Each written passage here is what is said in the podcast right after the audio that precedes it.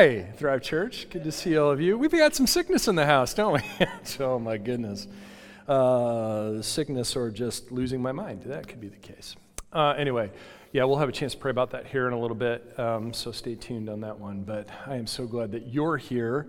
The hardcore, that's what you are.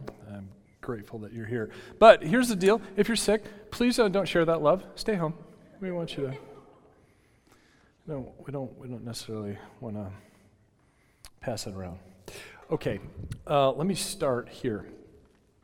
So, the last couple of weeks, we've been working through this kind of visual model um, uh, that we call the discipleship triangle.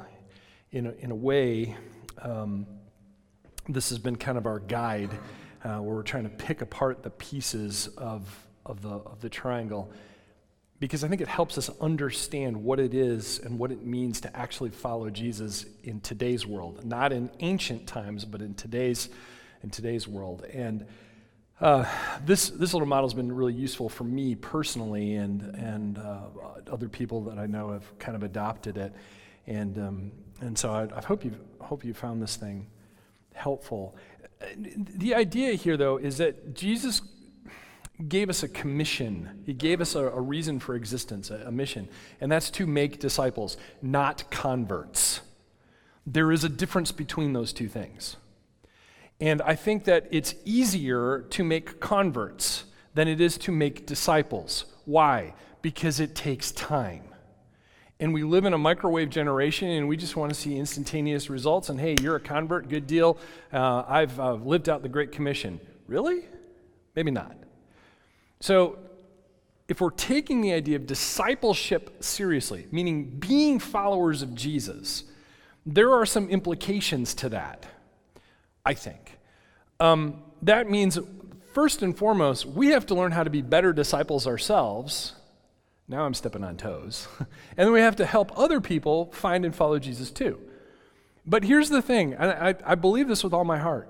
I think that you have to learn how to be a disciple yourself before you can genuinely help other people become disciples. Does that make sense?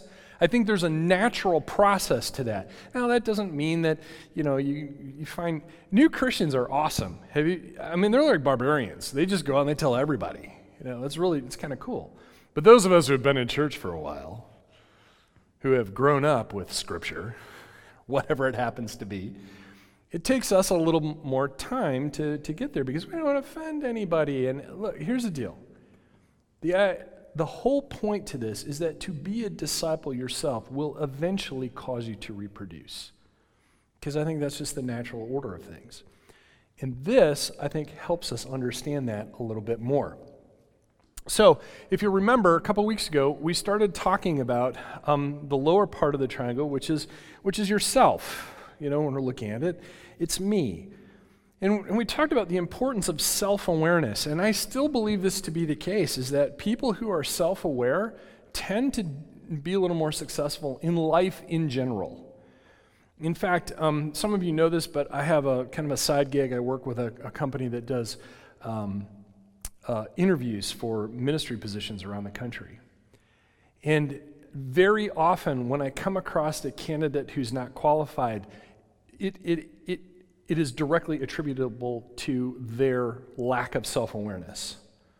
And I've seen that time and time and time again, and you probably have too, although you may have called it something else. But there's a self awareness that helps us to be a little more successful in life. And the other thing that we mentioned in this is that, look, in the body of Christ, we need you to be you. Nobody else can be you. Now, that doesn't mean that the function that you have in the church can, can be taken up by someone else, but as a body, we need every person to be who God made you to be. We need you to be you, and we need you to be more of you. Christians have an added nuance to self awareness, however. There is another dimension or aspect to our identity. And it's, it's, simply, it's simply this it's Ephesians chapter 1. For he chose us in him before the creation of the world to be holy and blameless in his sight. In love, he predestined us for, what's the word? Say it. Adoption to sonship and daughtership through Jesus Christ in accordance with his pleasure and will.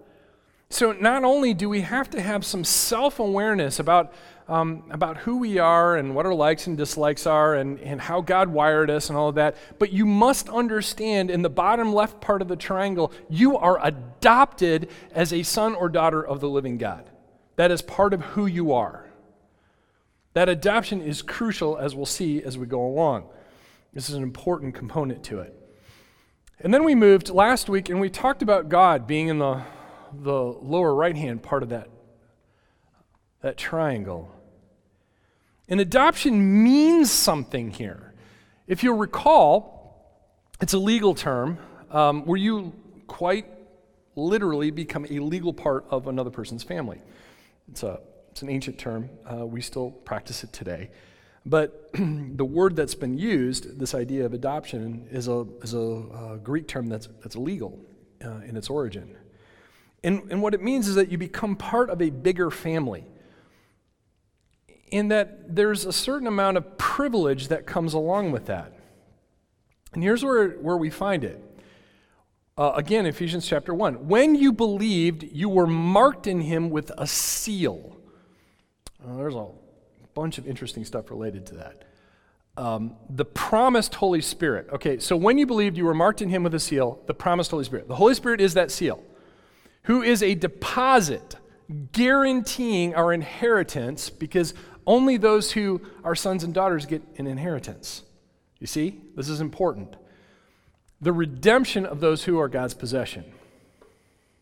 When you believed, when you became a Christian, when you said yes to Jesus, when you started following him, you were given a deposit to guarantee your inheritance. And it's, it's the Holy Spirit. Does this make sense? Are you tracking with me on this one? I think this is absolutely crucial.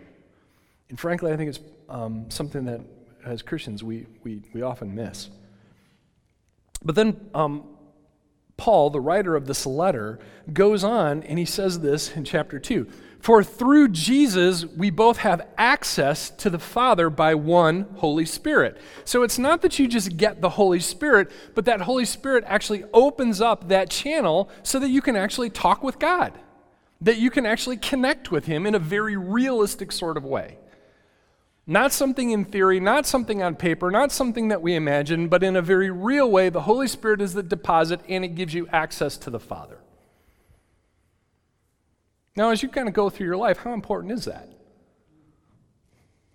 I, I think it's, like I said, crucial. And oh, yeah, by the way, He's a good Father, right? We, we figured that part out? He's not just your father, he's a good father. One of the things I've noticed over the years, um, maybe you have too, but um, very often the relationship that we have with our own fathers, we sometimes project on God. So if you've had an awful relationship with your father, it's no wonder that you kind of are a little concerned about, you know, people talking about God the Father, right? That's called projection, and it's not real. God is a good father.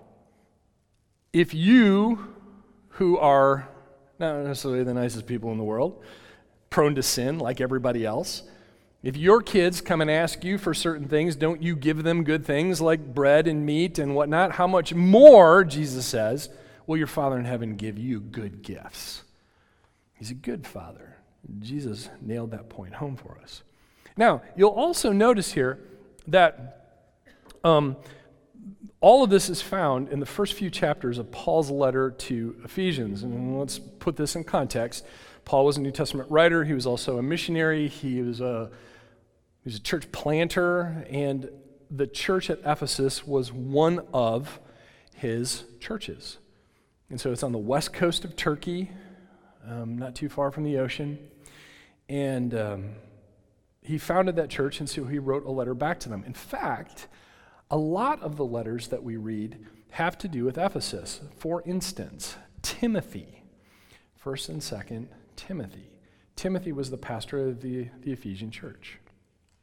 And so much of what we read in Timothy has to do with Ephesus as well. So, major center of Christianity. But Paul here is writing to these individuals. And he goes on to write something else. And I want you to see this because I think this is really important. He says in chapter 4, I urge you to live a life worthy of the calling you have received. I urge you to live a life worthy of the calling that you have received. And now we have the third angle of our triangle life. Because it's one thing to have faith in Jesus, it's one thing to be a Christian, it is something else entirely to be a disciple and live your life as such. To live with Jesus day in and day out. And Paul um, expends a considerable amount of ink fleshing out what this means this life that's worthy of the calling. And we're going to talk about this today. We're going to talk about that third um, piece of the triangle. So let's jump into the text and see where this takes us because I think this is really interesting. And by the way, I would um, encourage you to actually sit down and read through the first, well, I'll read through Ephesians. You, you all need to read the Bible more anyway, so I'm giving you an assignment. Just read Ephesians. Um, but Ephesians chapter 4 is very pragmatic about living life um, as a disciple. But I want you to see some bits and pieces. I want to highlight some things. So, um, chapter 4, beginning with verse 1. I urge you to live a life worthy of the calling you have received. By com- um, completely, uh, be completely humble and gentle.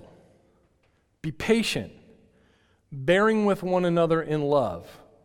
Boy, that's hard sometimes because there's some people who just need a little more love than others, right? Mm-hmm. Yeah. Make every effort to keep the unity of the Spirit through the bond of peace. This is interesting. Unity comes up over and over and over again. But because you have the Holy Spirit and other sons and daughters of God have the Holy Spirit, we can have unity. Unity does not necessarily mean agreement. In fact, Paul and, and Barnabas disagreed sharply about another, another individual in their circle of friends. They were still godly men, but they, di- they disagreed on that. So unity is not the same thing as agreement. The, the point of unity, and it's something desperately need in the world today, is the fact that I still love you even though I disagree with you on this. And I'm not going to necessarily break fellowship with you on this, even though we disagree.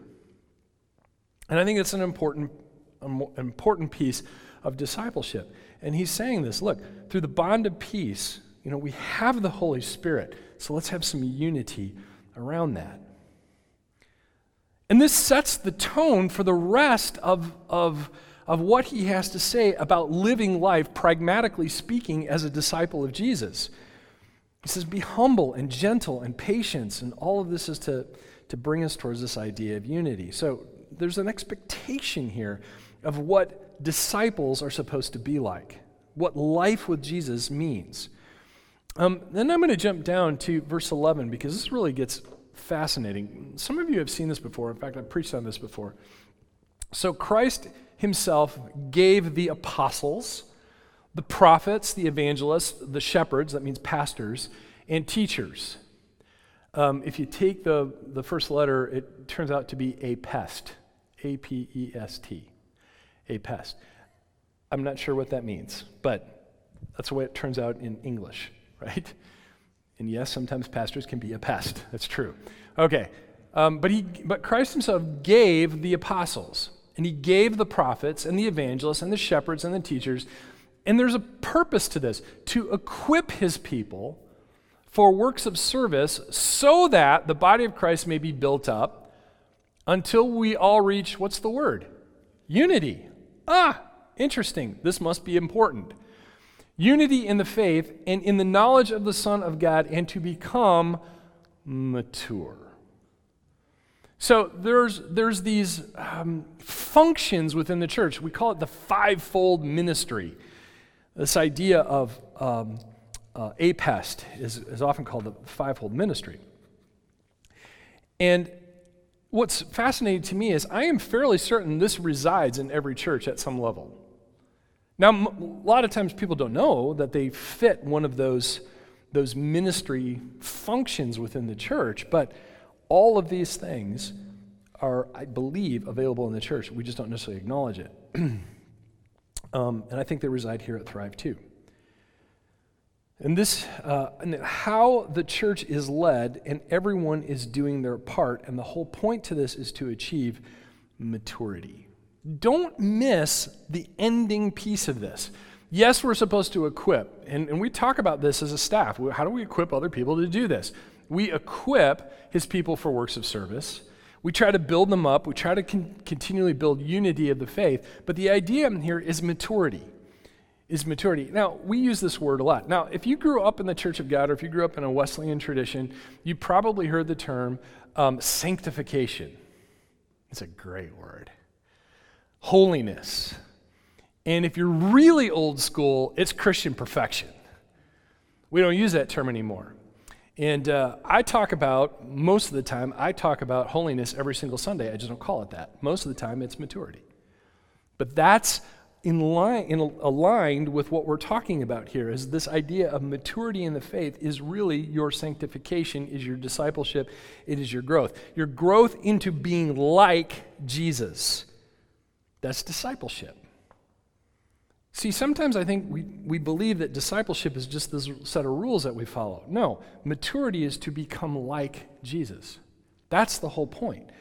To learn to act like Him, to learn to think like Him, to learn to love like Him, right? And I pray this prayer often, just in my own life and with other people. The church or the world doesn't need more churches or pastors, it needs more people who love and act like Jesus. I, I believe that day in and day out. And that's what this is about, and this is where Paul is going with this idea. So we have these this fivefold ministry, but the aim is to get people to mature in Christ. Them to mature. And then he goes on to um, some practical matters um, in verse 25 through 32. Really highly recommend that you read your way through this because they're concrete behaviors. And what he says here is put off the old self and put on the new self. Now, I want you to hear something. If you have never heard this before, I want you to hear this. Jesus didn't come to make you better, he came to make you new. Not better, new.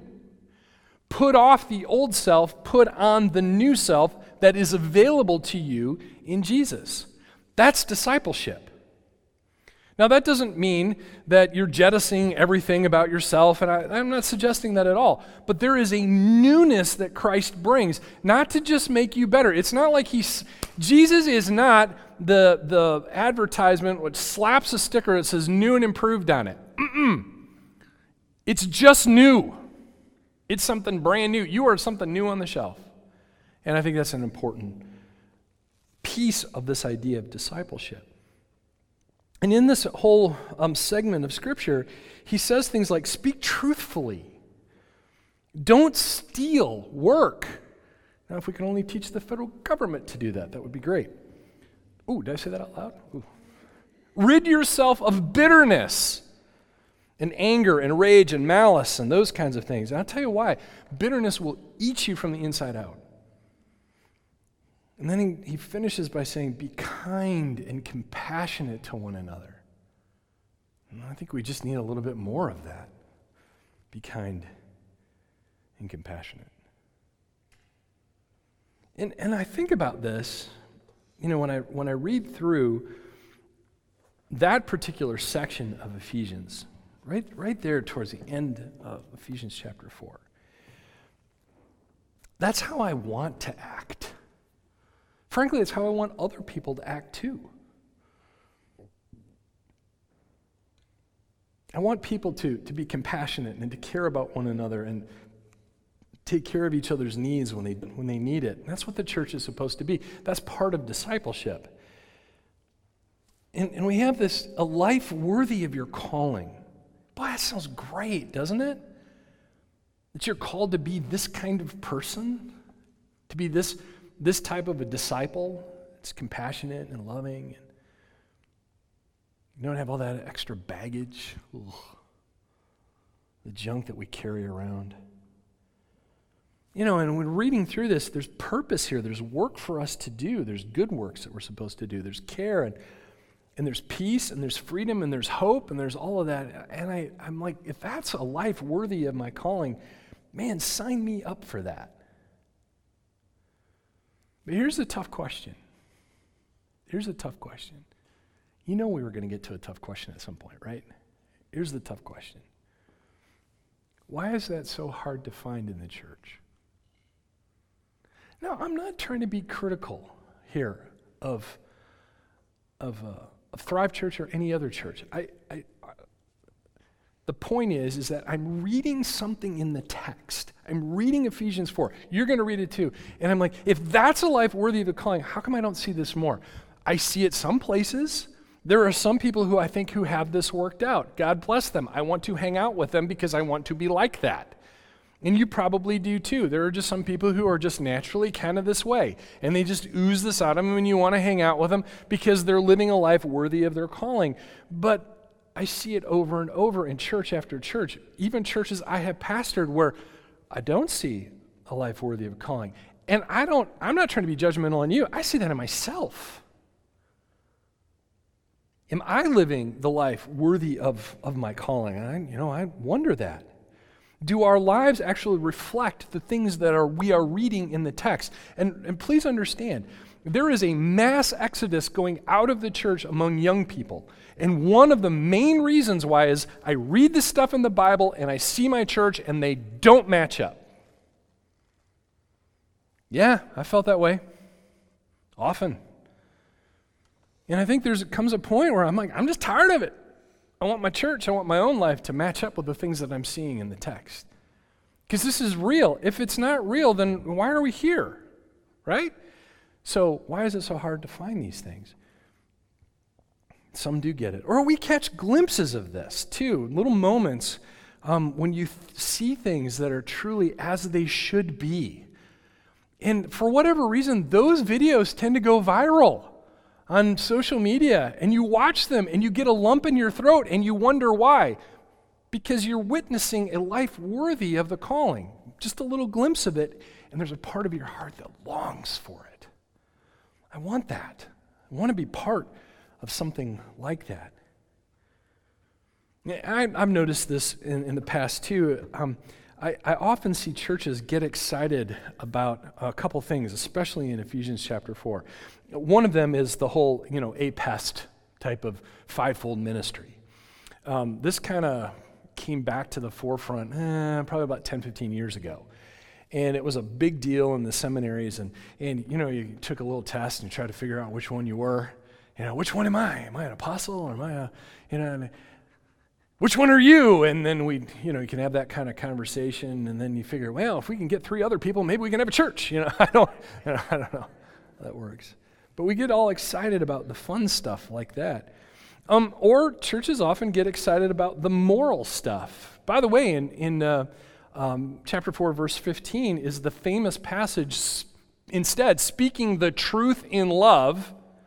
And have you ever noticed that most people who quote that passage are much more interested in the truth part than they are in the love part?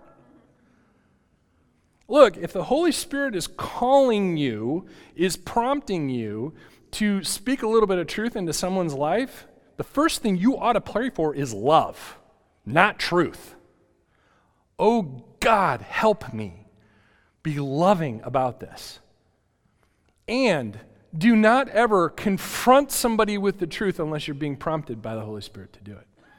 It is not your business what their sin is. You are not qualified to make that judgment. You, however, may be qualified by the Holy Spirit to call attention to it. But it had better be a Holy Spirit thing and not something that you just got an axe to grind over. Does that make sense? Speaking the truth. We get all excited about that one. I'm going to love them enough to tell them that they're sinning. Mm-mm, not your job. Yeah. And of course, then you've got all of the do's and don'ts at the end of the chapter, the one that you're going to read today when you get home. You're going to read through this. Why is it that it is so easy to f- see all of the things that someone else is doing wrong? Hmm. We think that a worthy life comes from either focusing on or finding my place in ministry or we think a worthy life is helping others to do right and to avoid wrong. Jesus made it pretty clear that you're supposed to deal with the plank in your own eye first. Who got quiet in here. That's an important part of this. A worthy life, is it really about finding my place? Is it really about helping others to do the right thing or avoid the wrong? So here's the insight. Here's the thing I want you to remember. Andy Stanley says that the congregation remember 20% of the things that, that the preacher says. Here's the 20% I want you to remember when you walk out the door. Okay? If you get nothing else, here it is. Here it is. You cannot have a worthy life without being adopted and having access to God. In other words, very simply, you cannot have Ephesians 4 without Ephesians 1. You cannot have Ephesians 4, a life worthy of the calling, if you don't understand what that calling is. Adopted and access to God.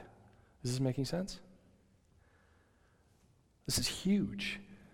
It's the place I think that we miss over and over again. We want to jump to the daily living. We want to jump to the pragmatic, but in order to have the pragmatic, you must understand that it comes from somewhere. It comes from some part of life that's lived. And you know what? Our model actually bears this out. Here it is. Ephesians 1 is the bottom part of the triangle, Ephesians 4 is the top part of the triangle if you want to see your life being lived as a disciple, you have to spend your time at the bottom of the triangle. You need to live there.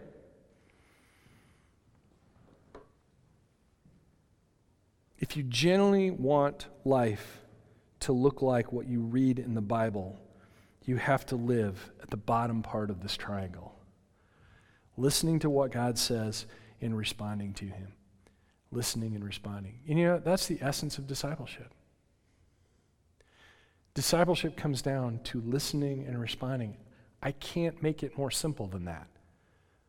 And the more I read and the more I, I see in the, um, the disciples in the text and the disciples that I see in my own life, people are actually living out.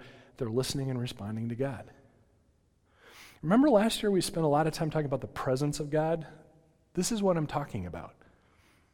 The bottom part of this triangle is the presence of God, listening and responding, listening and responding. And here's the thing when you do that, you begin to know the Father's voice. I, I struggled with this myself. I see this all the time. People are like, well, I think God's prompting, but I don't really know if that's his voice or not. Here's the deal write it down. God will either confirm it or deny it. That's okay. You're learning his voice. You're learning his voice. Listen, respond, listen, respond. God will confirm that. He wants you to grow. He wants you to live life, the top of the triangle, through the bottom part. He doesn't want you to try to do it on your own. That's why Jesus came. Listening and responding. You're going to hear a lot of stories in the next uh, few weeks um, about listening and responding. Uh, there's some really cool stuff that's happening here at Thrive Church. I can't say a whole lot about it yet because, anyway, but it's going to be exciting. Stay tuned. I can hardly wait. Um, but part of my own discipleship is, is trying to spend, spend time learning God's voice and listening to Him. Um, Last week, I had this really strong impression that we were supposed to pray for people who felt disconnected. This morning, actually, it started on Friday and it kind of grew to this morning. I really have the sense that the Lord wants us to pray for um, people who are sick, who are ill. Um, how many of you know somebody who's sick right now? Maybe you got family members. Yeah, yeah. How many of you are sick? No, don't raise your hand. I'm just kidding. So here's what we're going to do. Um, I'm, I'm just going to try to follow Jesus on this one. I'm going to go back there like I normally do. And um, uh, I think Kay's going to join me, and James will probably be, be back there as well. Uh, if you are sick, or you're afraid of getting sick, or you've got a family member who's sick, or you know about somebody who's sick, come on back. We want to pray. And so here's how we'll do it. If you know somebody who's sick, we're, we're going to have you stand in their stead, and we are going to pray for them through you and just ask God to to bring some healing. Here's, here's, the, here's the reason why.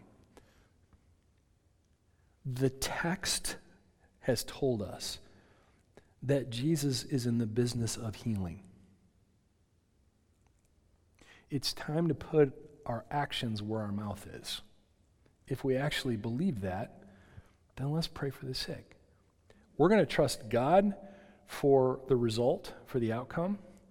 We're not going to take credit for it if He does heal them, so we don't have to take the blame if He doesn't. It's up to Him. But that doesn't absolve us from the responsibility of praying. Does that make sense? So we're going to do that. Um, so if you, during the last song, uh, Tyler's going to come up and, and Susan are going to come up and lead.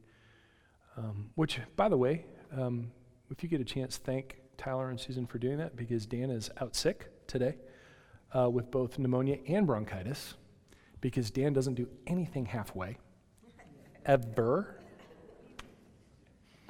Upper part of the lung and lower part of the lung. Thank you very much.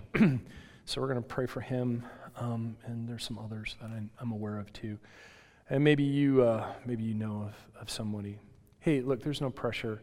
But if there's uh, somebody that you want to pray for, bring them back and let's, let's together go before the one who heals, the one who makes whole, the one who mends, the one who redeems, and all of that. We'll do that. I have, I have a feeling the Lord wants to do something today. I don't, I don't claim to understand what that means, but I'm listening and I'm trying to respond. So come on with me. We're going to go a little crazy. It'll be fun.